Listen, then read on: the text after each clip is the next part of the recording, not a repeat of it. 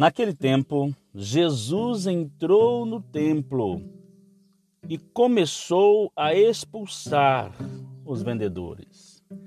E disse: Está escrito: Minha casa será casa de oração. No entanto, vós fizestes dela um antro de ladrões. Jesus ensinava todos os dias no templo.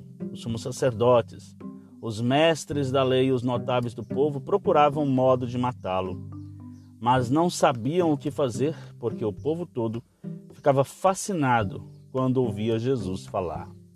Lucas 19, 45 48. Bom dia! Como foi o dia de ontem? Conseguiu exercer o olhar que vê? Precisamos disso em nosso processo de existir para não vivermos distante do essencial, do sagrado de nosso ser. O Evangelho de hoje fala disso, fala da necessidade de não perdermos a visão do sagrado, não o sagrado instituído pelos homens, mas o sagrado do mais profundo de nós mesmos. Ter cuidado para não fazer do sagrado de nosso ser um antro de ladrões. Por isso, deste Evangelho nos surge a seguinte questão: O que te rouba de você mesmo?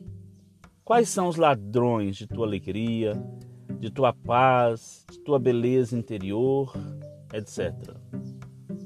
Muitos ladrões são criações nossas. Tome consciência deles e afugente-os.